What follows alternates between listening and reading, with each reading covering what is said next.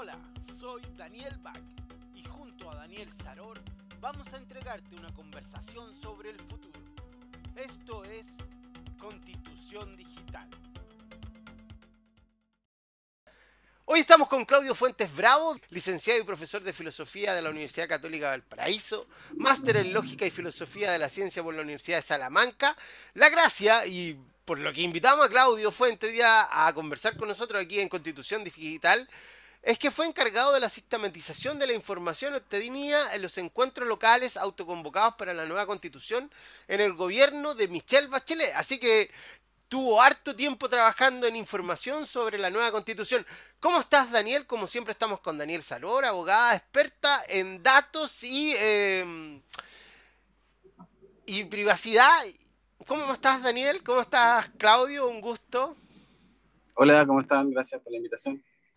Hola, Claudio, un gusto tenerte invitado este día em, y partamos, pues aprovechemos el tiempo. Oye, cuéntanos eh, un poco Em, es, bien fascinante el, abanico, digamos, de, habilidades que tú, que tú tienes. Y aquí me llama la atención en, una que leo, que fuiste creador de un torneo nacional de debate hace harto tiempo ya, o sea, como, que desde muy joven has estado generando diálogo en la sociedad chilena. ¿Nos, ¿nos puedes contar un poquito de qué se trató eso?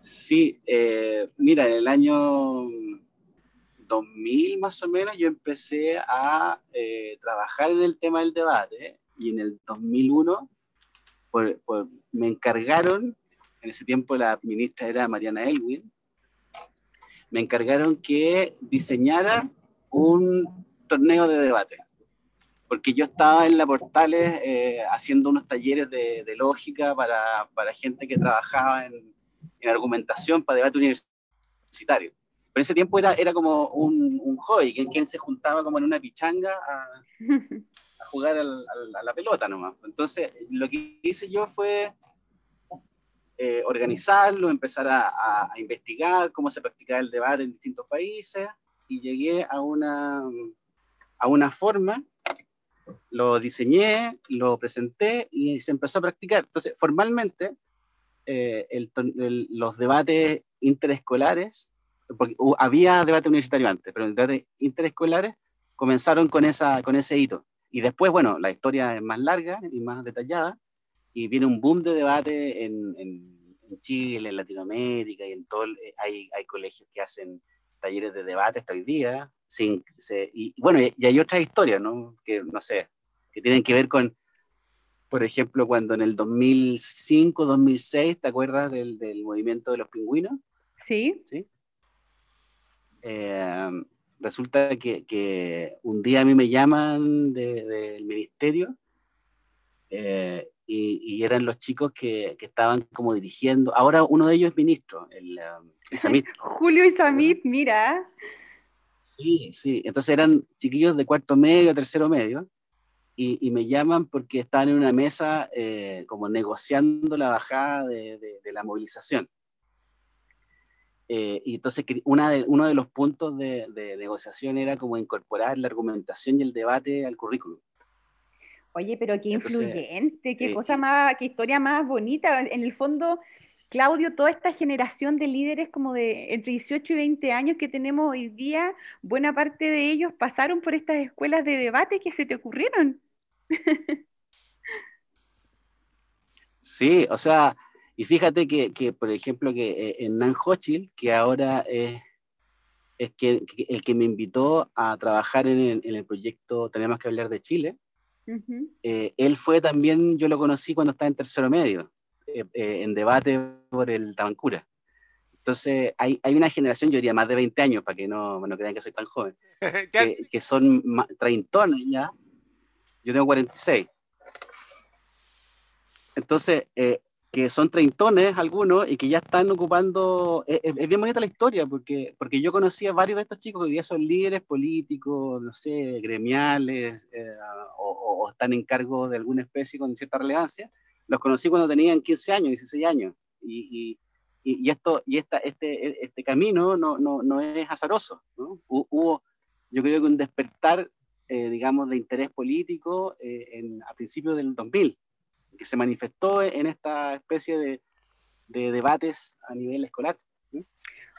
Oye, Claudio, em, uno ve aquí como el resultado de ese como impulso inicial y nadie, duda, nadie dudaría que, que, fue efectivo.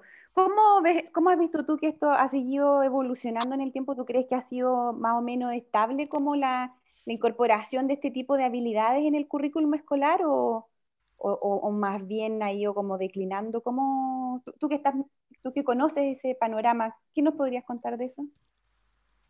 O sea, el, el, de hecho, la argumentación y el debate se incorporó al currículum. Eh, ya no recuerdo qué año, pero en tercero medio, por ejemplo, ahora el lenguaje se, se, se, pasan, digamos, contenidos que tienen que ver con argumentación, estudian algunos modelos de argumentación, y todo eso fue un, un, una, una, victoria política de, chiquillos de, de, de, 14 a 15 años que se, que se, levantaron en contra de un sistema, digamos, en ese, en, ese tiempo. Ha ido evolucionando. Lamentablemente no, eh, el tema de los debates eh, eh, ha, sido con intermitencia en el Ministerio de Educación, ha habido años en que, en que se realiza, otros años que no, depende también de los gobiernos, pero siempre ha estado el interés y hay mucho talento, fíjate que en, en otros países se, se, se, reconoce mucho lo, lo, lo buenos que eran los, los, chilenos en los torneos internacionales, porque esto después se empezó, se empezó a, a organizar en distintos países. Entonces, los chilenos ganaban en todos lados los debates. Oye, bueno, en... algo, yo en año 2013, creo, me, invitaron a Costa. Yo era editor del diario La Tercera, trabajaba en el Mouse, en papel creo es, creo que fue el año 2013, eh, no recuerdo bien. Y me invitaron a Costa Rica a cubrir una competencia de debates que me puedes creer que tenía lleno un gimnasio como con 6.000 personas o 10.000 personas donde los chicos contarricenses de Puerto Rico, de Nicaragua, de El Salvador, eran prácticamente rockstar. Habían tipos de debate, habían otros que estaban en las Olimpiadas de Matemática, era realmente...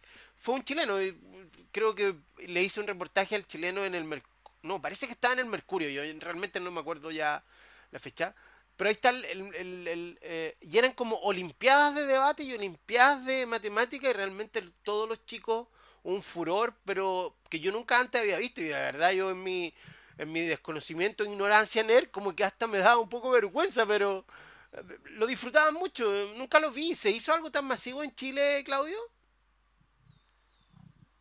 Bueno, el, el torneo del año 2003 o 2004 ha sido, eh, tengo entendido yo que bueno, que ahora hubo uno en China que fue mucho más, más grande, en China. pero por mucho tiempo el, el, el torneo, claro, el torneo que hicimos ese año eh, tuvo 400 equipos participando, 10.000 estudiantes, fue una cosa enorme.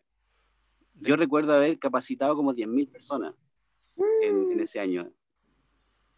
Claudio, pero una tradición. Fue, fue, ¿sí?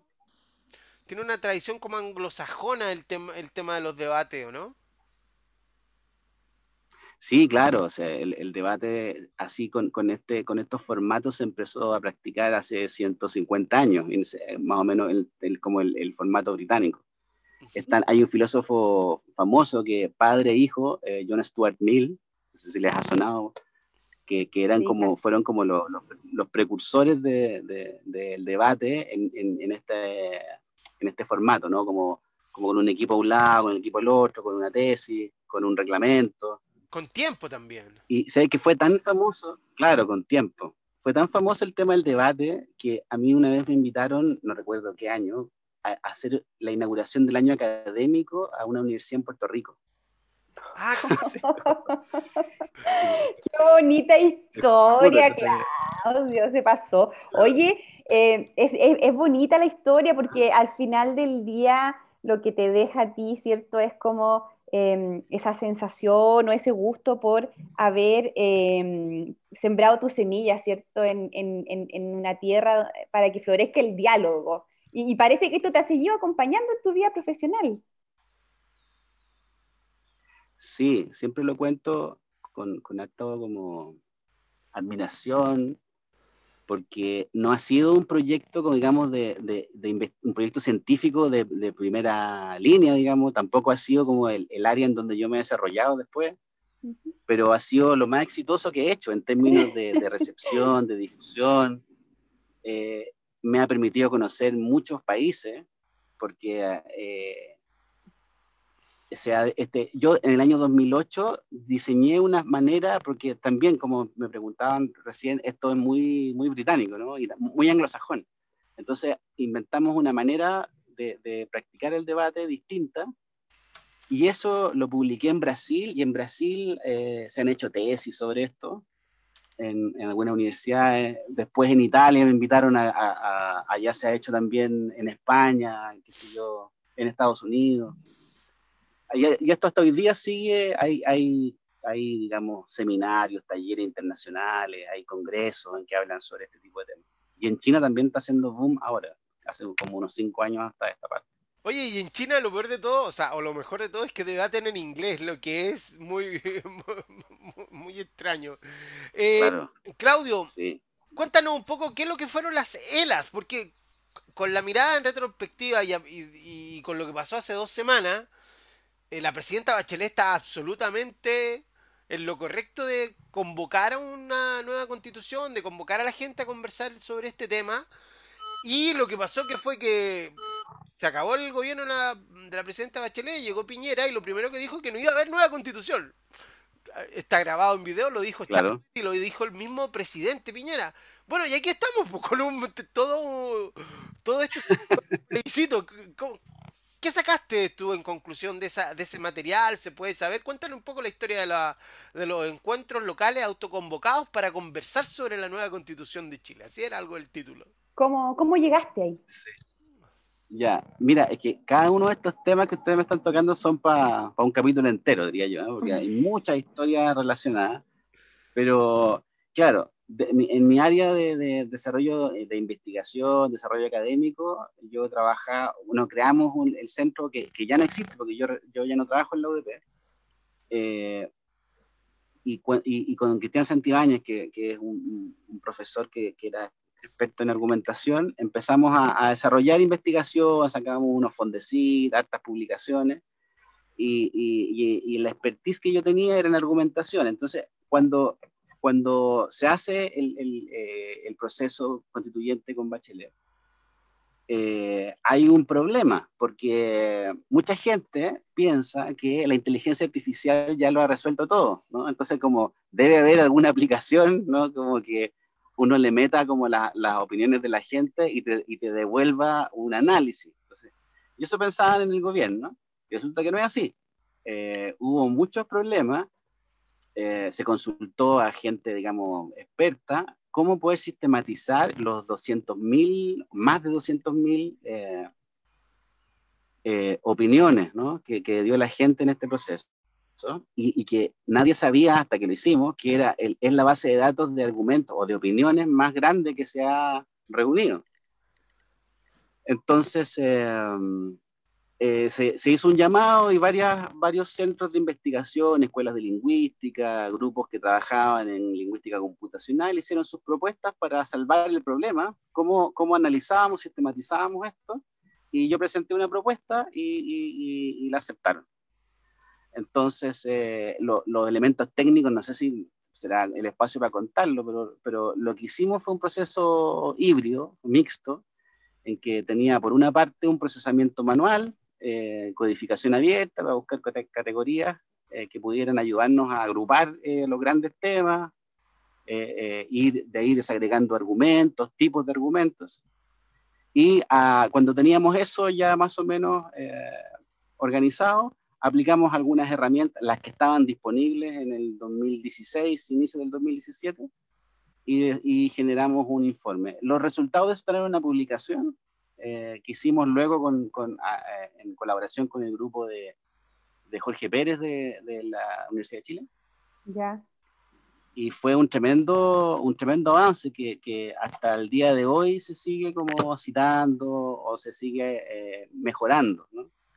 Es bonita la historia también esta porque mm, es, otra dimensión del diálogo. O sea, la, primera, la primera parte que nos contaste que tiene que ver en el fondo con ejercicios de debate, donde en el fondo se ejercita el diálogo, el argumento, la persuasión, em, y luego avanzar como a un nivel superior, donde en el fondo invitas a toda la ciudadanía a seguir dialogando, a, debatiendo, a, debatir en paz, digamos, sin la estructura propia del ejercicio anterior, pero que, que produzca un resultado que igual sea... Mm, sea, sea, claro en términos de, de, encontrar, digamos, qué es lo que le está preocupando a las personas. Oye, Claudio, y cuéntame, ¿qué, cosas encontraron ahí que a ustedes los sorprendió en, los ELA? Eh, bueno, o sea, lo primero, lo sorprendente fue la cantidad de trabajo que tuvimos, porque yo, la, la, la, presidenta nos dijo, necesitamos esto en cuatro meses. Entonces, eh, en la universidad uno está acostumbrado a trabajar en plazos de, proyectos de investigación, un año, dos años, claro. pero este eran cuatro meses.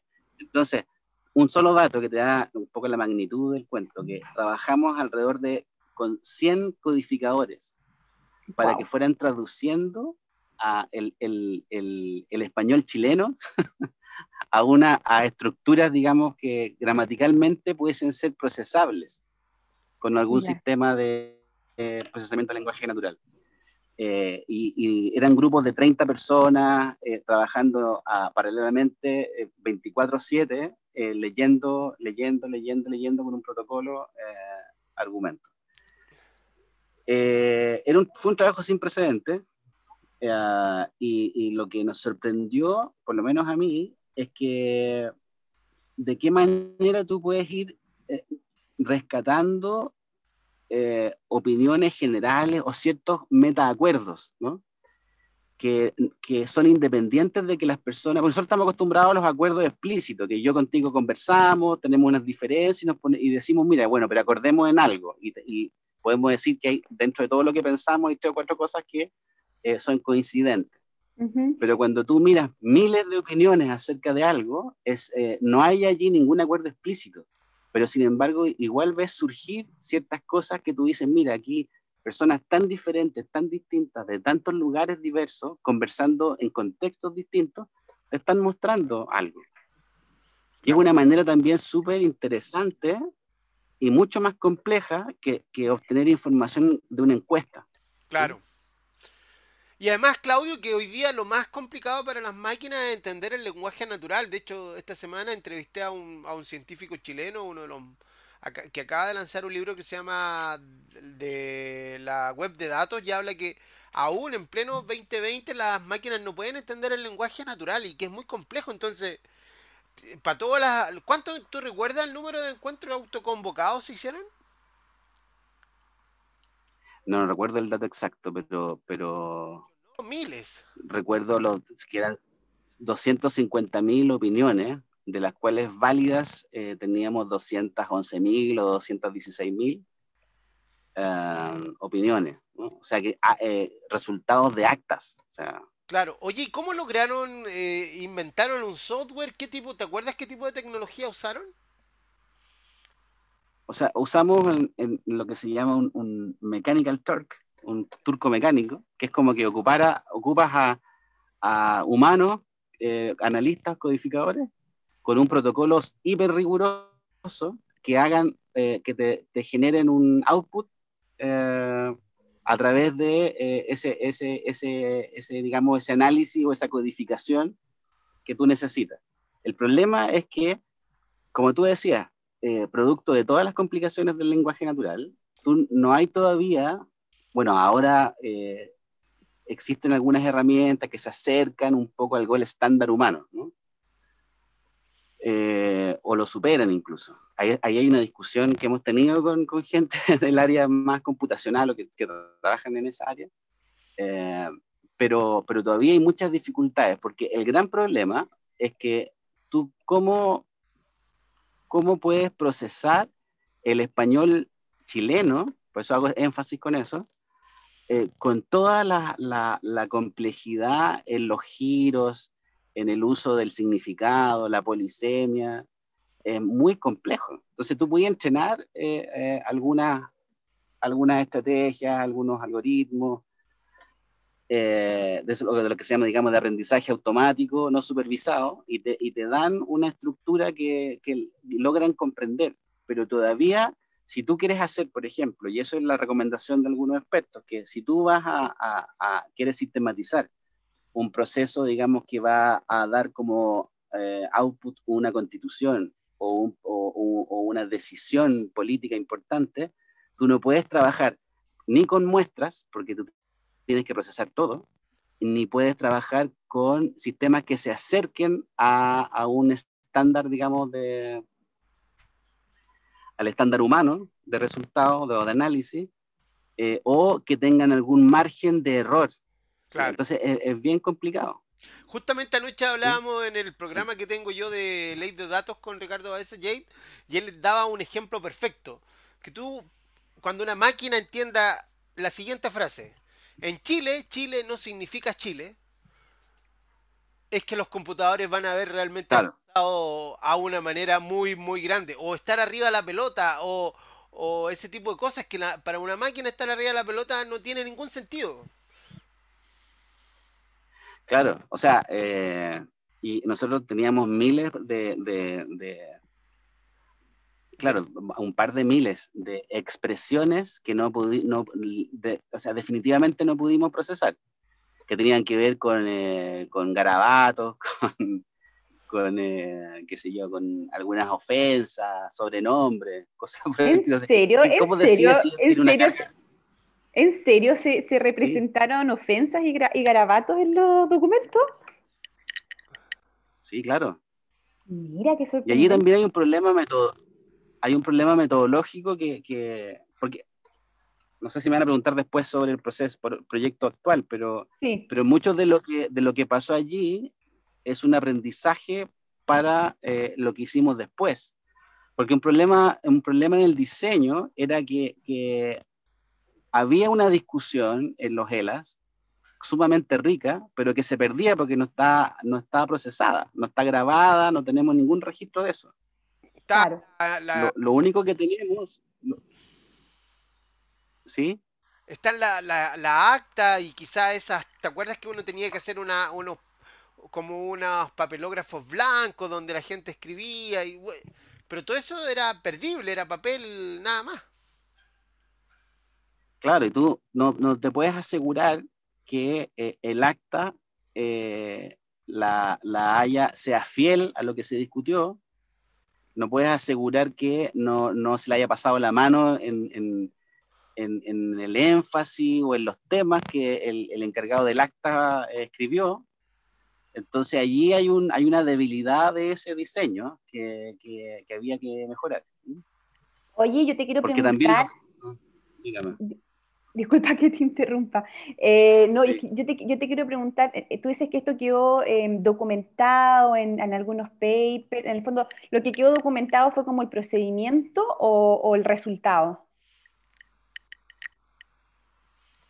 Está, ah, hay, nosotros acabamos de terminar con un lingüista eh, un paper que describe la metodología que usamos en el, en el proceso de Bachelet. Lo vamos a enviar recién a una revista, nos demoramos un montón en, en realizarla, producto también de que no hemos parado de trabajar en estos temas.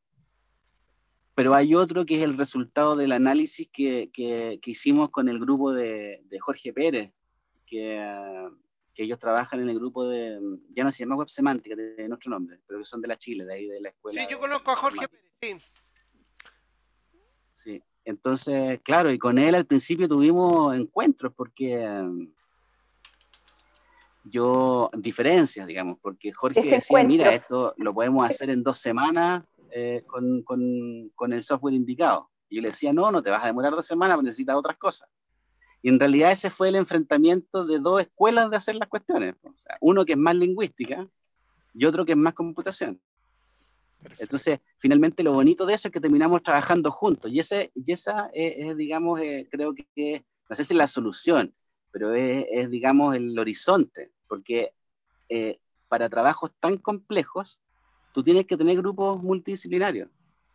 Hay temas aquí que tienen que ver con procesamiento cognitivo, que tienen que ver con, con sintaxis, que tienen que ver con, eh, con la capacidad de cómputo, con el tipo de procesamiento computacional, etcétera.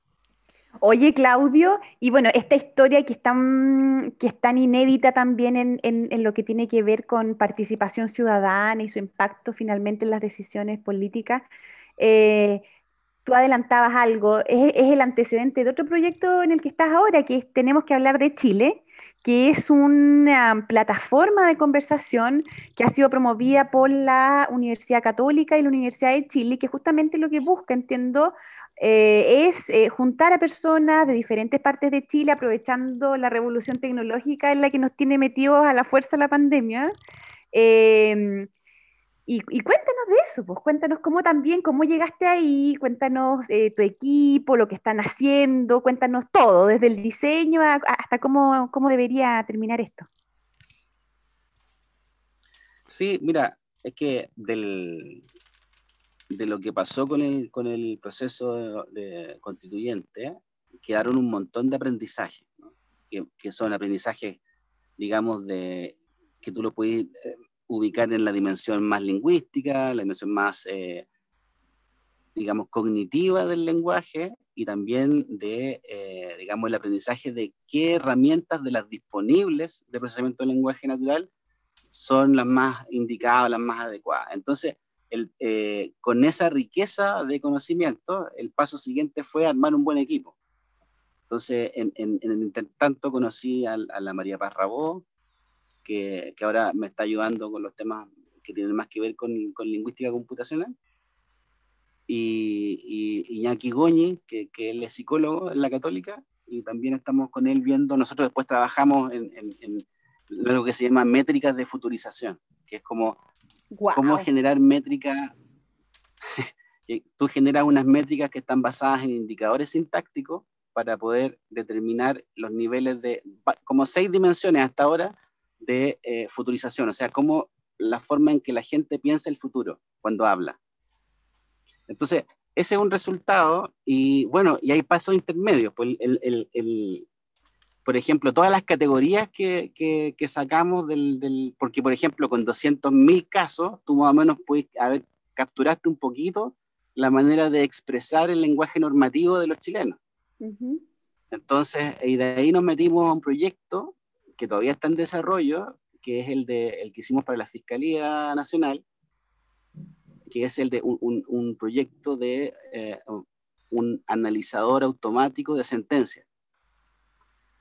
Entonces, eh, ese también tiene, tiene un, va a tener cuando tenga un desarrollo, cuando, cuando tenga la versión mm, mm, definitiva, eh, un impacto súper grande. Porque incluso con ese nos, estamos dando cuenta que podéis capturar el razonamiento de los jueces frente a las pruebas. Oye, pero eso es súper interesante, pero nos fuimos un poco del tema, tenemos que hablar de Chile, te quiero traer de nuevo a Chile. ya, ya, perdón. Pero ya, entonces, el, el, este año, con todo lo que ocurre, ahí hay un dato también de trastienda, que, que poquito después del, del, estallido social, tuve algunas conversaciones porque el gobierno estaba interesado en desarrollar unos diálogos. Entonces, eh, yo supongo que hablaron con hartas personas, no solo conmigo. Eh, y, ahí me contaron lo que querían hacer y que querían hacer algo parecido a lo que había hecho Macron en Francia. Entonces mi opinión fue que teníamos un tremendo aprendizaje del 2017 y que eso no lo podían tirar a la basura, que hay mucha información que ahí se, eh, dos años antes se le había anticipado al gobierno qué, estaba pasando, qué, pasaba con la gente, qué iba, iba a ocurrir si no había cambios grandes. Bueno, y pasó lo que pasó. Entonces, eh, mi, mi, opinión fue como que eso no iba a resultar, que necesitaba algo mucho más radical, y finalmente no resultó, y, y, vino todo lo que, lo que ocurrió. Y este año me contactaron porque existió esta iniciativa de las dos universidades, de la Chile y la Católica, de desarrollar una especie de conversatorio nacional eh, acerca de eh, qué queremos para Chile. Entonces yo dije, bueno, si, eh, si ahora puedo, puedo participar eh, metiéndome más en el diseño de la conversación, porque la vez anterior habíamos ido como a, de bomberos a, solucionar un problema, porque se había, se había, digamos, reunido muchísima información, pero solo existía un diseño de conversación, pero no existía un diseño de análisis. Como ustedes saben, eh, estos, los proyectos hay que hacerlos completos, no la mitad. Claro. Entonces, y tuvimos esa oportunidad este año y diseñamos un proyecto desde el principio con una metodología determinada, tratando de solucionar los problemas de, de, registro, eh, solucionando problemas de, de, acceso y de seguridad de los datos. Genial. Y, y con, un, con, un, sistema que a su vez iba a aprovechar todo eso y iba a tener un, un, análisis mucho más, más prolijo y más, más rápido. Oye, y desde ya con un equipo también. Oye, desde, ah. que partió, desde que partió esto, ¿cuánta gente ya ha participado? Eh, tengo entendido, mira, nosotros ya estamos procesando los 5.000 primeros eh, casos. Esto va a quedar grabado en video. Se supone que vamos a llegar a 10.000. Algunos, no todos, pero está, está todo registrado. Ya. Eh, o sea, lo, otro bueno es que podéis eh, tener trazabilidad desde, desde el reporte a cada una de las conversaciones, porque tenemos datos de, no están con, con datos personales, pero sí tú puedes descender hasta el, la opinión individual de cada diálogo. Del participante. Oye, Claudio, cuéntame, en el fondo, bueno, volviendo un poco a quién eres tú y cuál es tu formación y y, mm, eh, como de la filosofía, a las ciencias del lenguaje y la psicología, qué sé yo. ¿Qué ves tú que se produce en este tipo de conversaciones? Estoy pensando, no sé, pues versus lo que la gente publica en Facebook, Twitter, cuando está choreada, enojada por algo, versus el encuentro que se produce en este tipo de plataformas. ¿Hay, hay, hay, algo que cambie, que haga que, haga que cambie el estado anímico de las personas que participan, la, la disposición a algo? Hay, Sí, pues hay una gran diferencia. Hay una gran diferencia. estos diálogos, no sé si ustedes han participado o han hablado con alguien que haya participado. Yo he pero Parten desde, la, parten desde la pregunta, ya que bueno. Si tú eh, te acordarás que parten de la pregunta de cómo estás, de cómo, cuál es tu estado de ánimo, cómo, cuál es tu emoción como dominante en el último tiempo. Entonces, uno, nosotros podemos eh, medir eso con dos estrategias. Una que es con, con, las emociones declarativas, así lo que la gente dice, cómo se siente, y también con un software que analiza sentimientos. Y eso lo, lo podemos cruzar. Entonces, y podemos ver cómo, cómo va cambiando eso durante la conversación. Y, y de hecho, si bien la, la, los estados de ánimo de entrada de las personas son eh, mayoritariamente, aplastadoramente negativas, o sea, si uno pone los cuadrantes, eh, son negativas en, en, en la valoración, pero también son muy intensas en, en, la energía involucrada, ¿no? en la activación del, del, del, estado de ánimo. Entonces lo que hay eh, es como rabia, eh, incertidumbre, ansiedad, ¿sí? Todo eso aparece ahí, pero muy, muy, muy, muy, muy claro.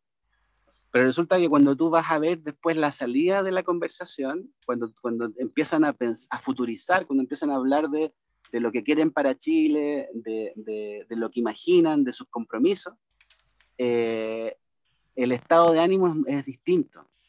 Entonces hay un tema de, y eso lo hemos hablado harto con la gente que está ahora tratando de, entender los datos, de que, de que hay un, una esperanza, así como hay un, estado de ánimo muy malo, también hay una esperanza que se conjuga con eso. ¿sí? pero eh, eh, que eso es muy bonito, tal, a lo mejor tiene que ver con cómo somos los chilenos en general, ¿no?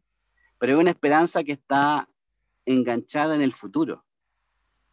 No, no, diría yo, no es una esperanza que tiene que ver como con un estado, de, como, con una cosa caracteriológica, ¿no? No es que seamos así, es que, es que estamos, cuando decimos, mira, esta cuestión está tan mala, pero si podemos involucrarnos en, en, en, en hacer de Chile otra cosa, mi ánimo se vuelve distinto. Y ahí hay una cuestión bien, bien heavy, para decirlo de una manera coloquial, es que hay mucha, mucha expectativa puesta en lo que va a pasar. Ahí tenéis mucha energía, mucha energía negativa puesta en lo que está pasando. Agrégale la pandemia, el estallido social, una valoración aplastadoramente negativa de la política. Yo decía, he utilizado el concepto de simetrización, es decir, políticos, política, gobierno, Estado, todo se ve como una misma cosa que debería ser superada. Dicho de esa manera. Y, eh, y esta expectativa también enorme en el futuro de Chile, en este futuro en el que nosotros, dice la gente, nos vamos a involucrar en lo que tenemos que hacer. Entonces, cuando yo escucho eh, en, la tele eh, a, a, a, los comentaristas, a los políticos, como que no están entendiendo muy bien eso. Oye, sí, porque eh, mira, uno te escucha y me pasa a mí por lo menos que, que me interpreta absolutamente, digamos, la, la, esta energía negativa que te produce pensar en la situación como como que está ahí como metida en el, en el día a día, ¿cierto? Como con todas las dificultades. Hoy día salió un, un, tremendo IPC, entonces uno piensa, chuta más, encima en la canasta de alimento y como que uno tiene una idea bastante como lúgubre del presente, pero me pasa absolutamente lo que tú dices. Cuando pienso en el futuro, pienso como en, en que es una nueva oportunidad, que hay que aprovecharla, como que me embarga una energía súper positiva. Y me parece, me parece una herramienta tan que brinda tantas oportunidades también para aprovechar esa energía.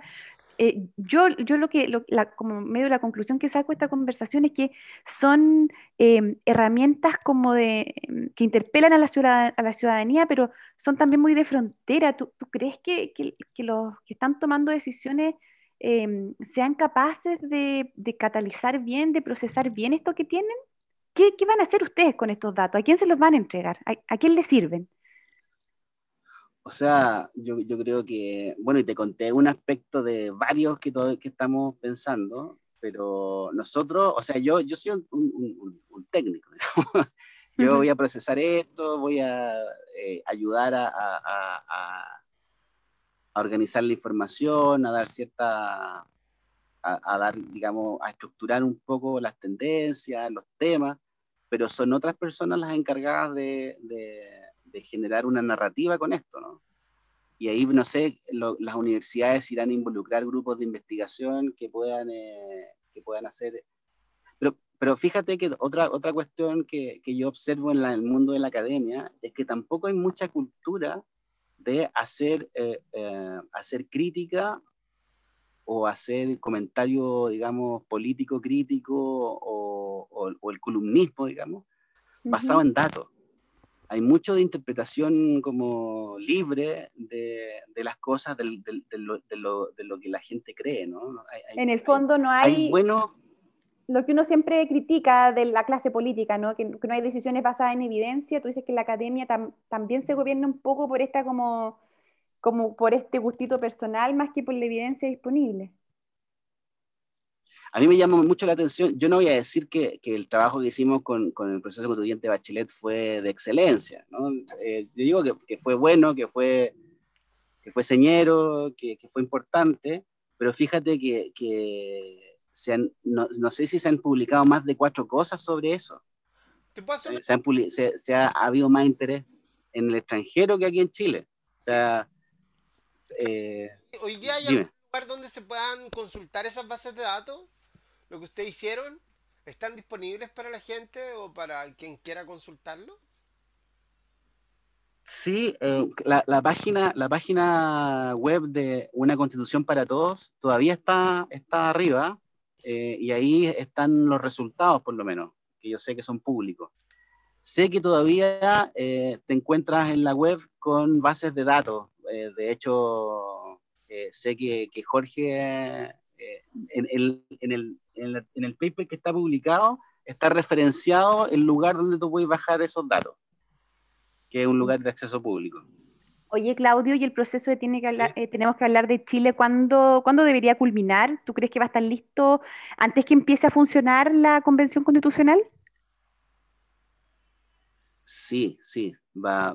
Ese, ese es como el. Yo eh, entiendo que va a haber un, un primer informe comprensivo, no, no, no, no, digamos exhaustivo, eh, eh, pronto, en un par de semanas, algo así.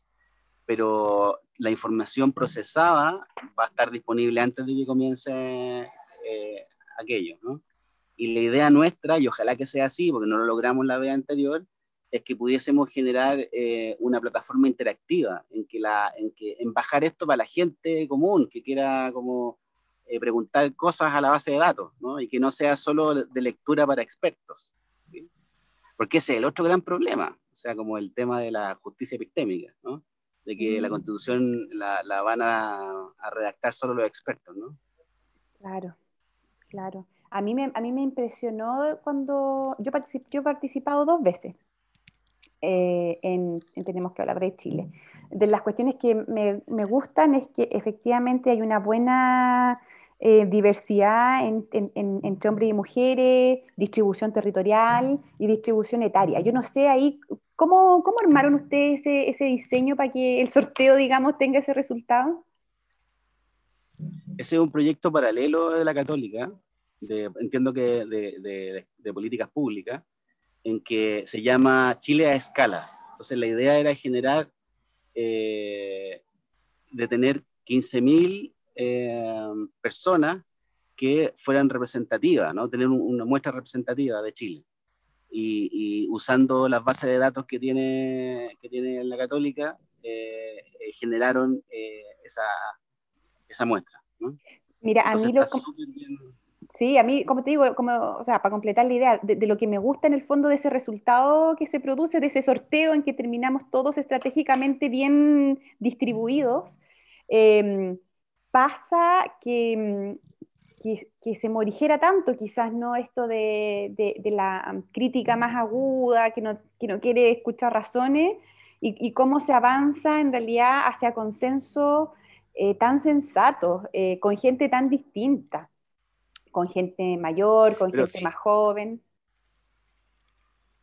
Dime. Sí, mira, sí, lo que, lo que hay, eh, y ha habido muy buena, muy buena opinión respecto de las personas eh, en, en, sentido de que les gusta, disfrutan el hecho de haber participado. Yo creo que, que, si podemos avanzar o si podemos mejorar en nuestro sistema democrático, probablemente esta es la dirección. Es decir, eh, las personas se sienten, sienten muy bien, nos sentimos muy bien, pudiendo tener un espacio en donde poder decir lo que, lo que queremos decir. Mm. Probablemente, mucha gente es, muy, es, más sensata de lo que la gente piensa o de lo que los expertos creen y, y, saben que, no, que no, no, no, están llamados a dar solución a los problemas, pero lo que están pidiendo es que haya un espacio formal, serio, abierto de eh, participación. O sea, eh, si, si, este tipo de herramientas eh, permanecen en el tiempo, yo creo que, que ese es una manera de ir perfeccionando la democracia. Eh, el sistema, ¿no? Claro, oye, ¿y tú crees que se pueda generar ciertas herramientas para lo que viene? Porque vamos a tener constitucionalistas, vamos a tener una asamblea constituyente y muy probablemente toda esta gente va a necesitar estos estos insumos, los de ahora, los de antes, va a haber una... Se, se va a hacer alguna especie de plataforma, se podría hacer una especie de plataforma de consulta, por ejemplo, por tema, eso es lo que, lo, que, lo que iba a decir antes, que lo que yo quiero es que tengamos una plataforma que sea de servicio eh, para quien quiera consultarlo. Exacto. Y con herramientas eh, como de diseño interactivo, más, más bonitas, digamos, más, más accesibles, eh, para que sean, para que la gente la ocupe. Oye, Claudio. Yo también estoy trabajando en algunos en otros proyectos para esto mismo, ¿no? pero vamos a ver si tenemos el apoyo. Claro, porque para eso hay que tener plata. Claudio, mira, llevamos una hora conversando y quiero terminar contigo. Te voy a sacar un poco de este tema y quiero que conversemos de algo que a mí me interesa mucho. Tú hablas mucho de los, eh, los debates, de, las ideas, de conversar de la gente, pero hoy día vemos que la, las noticias, las redes sociales están eh, dominadas por la fake news, por la desinformación, por una serie de tonteras. Eh, y a mí me pasa que yo me considero un tipo que ha leído un par de libros y me pongo a, conversar con gente que me sale como el 5G lo están haciendo los chinos para controlar la mente de las personas. Las vacunas la hizo Bill Gates ponerle un microchip a las personas y por eso inventaron el COVID-19. El COVID-19 fue una arma biológica de los chinos para, eh, para disminuir la población del mundo. Cuando más alguien me dice eso, las ganas de debatir con esas personas son cero. Yo le mano a esa gente le digo, vaya, siga caminando por su vida. Vaya, siga esa vereda y aléjese de mí. ¿Cómo, cómo, llega, ¿Cómo en esta sociedad volvemos a debatir con gente que, de partida, hay gente que dice que la Tierra no es redonda, ¿cachai? O sea, ese es el nivel de estupidez que, que estamos viviendo y de verdad, ahora con la elección de Trump, no sé si el debate y todo esto, ¿cómo veis este asunto tú? ¿Crees que hay herramientas para poder solucionar esto de de este, de este tipo de personas que cada vez son más. Yo creo que, primero hay que tener como, hay que dimensionar bien el problema. Yo creo que, que gran parte de, del efecto que genera en nosotros eh, eh, ese tema tiene que ver con que están sobre representados los agentes malignos en esto, que es como eh, la, Twitter o, u, otra, otras redes sociales generan que las personas que tienen estas ideas o que las cultivan, porque muchas veces ni siquiera creen ellos mismos en esto, eh, tengan una, preponderancia o una relevancia pública que, no, que, que, es mayor a la que realmente tienen. O sea, por todo esto que probablemente tú conoces, que tiene que ver con, con los efectos burbuja en, en, las redes sociales y en Internet. Eh, pero cuando tú, por ejemplo, trabajas en un proyecto como tenemos que hablar de Chile, tú dices, mira, tenemos eh, 15.000 personas que van a conversar. Entonces tú dices, si esto realmente fuese terrible, eh, que ya estuviésemos eh, como infectados de muchas eh, mentes, digamos, conspiracionistas, deberían aparecer, pero te encontrás con, en que en general o masivamente la gente es bien razonable. Yo creo que es un efecto que se amplifica en las redes sociales. ¿sí? eso va a empezar. Y lo otro es que también hay que ver eh, si, si, este pensamiento es en serio o no. Yo, yo creo que, que, las personas inteligentes, y, hay mucha gente que, que, sostiene esto por otras razones y no por razones que tengan que ver con una cuestión más intelectual, ¿no? Como que hayan llegado a la convicción, ¿no? Pero, no lo creo así, ¿sí? Oye, Claudio, bueno, para ir cerrando esta conversación ya, eh, habitualmente, ¿cierto? Eh, nuestro, nuestros invitados tienen la obligación de responder esta pregunta. Aprovechando la oportunidad constitucional, ¿tú, ¿tú cómo ves, por ejemplo, que herramientas como estas se eh, reconozcan o consagren de alguna manera en la Constitución? ¿Tú, ¿Tú, te lo imaginas de alguna manera a través de algún mecanismo, de algún principio, de algún derecho? ¿Te, lo has preguntado? Eh, sí, en el último tiempo sí, y yo creo que, que es una exigencia de, de, lo que voy leyendo. Sea, la, las personas están mucho más convencidas, creo yo, de que tiene que haber, no sé si hablar de una democracia directa, así a secas, ¿no? Pero de, de que tiene que haber una participación mucho más directa en la gobernanza de eh, las... Eh, de, o sea, tener una, por lo menos una democracia más deliberativa, ¿no?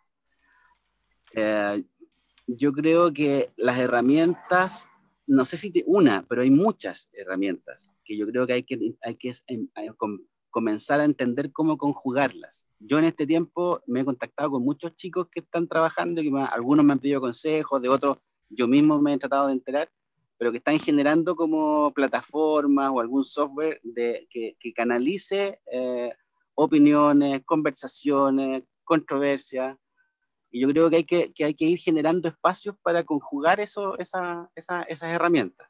Yo creo que, que, que la constitución... Hay, hay, Escucha, me voy a alargar en esto que me hace una pregunta tan interesante, justo ahora cuando estamos... dale, dale, eres libre. Pero, pero yo creo que tiene que ver con un poco, con un poco lo conversaba en una reunión hace poco con unos colegas, que, que lo que necesitamos es que tenemos muy buenas herramientas para capturar eh, opinión para capturar, eh, digamos, estados de ánimo.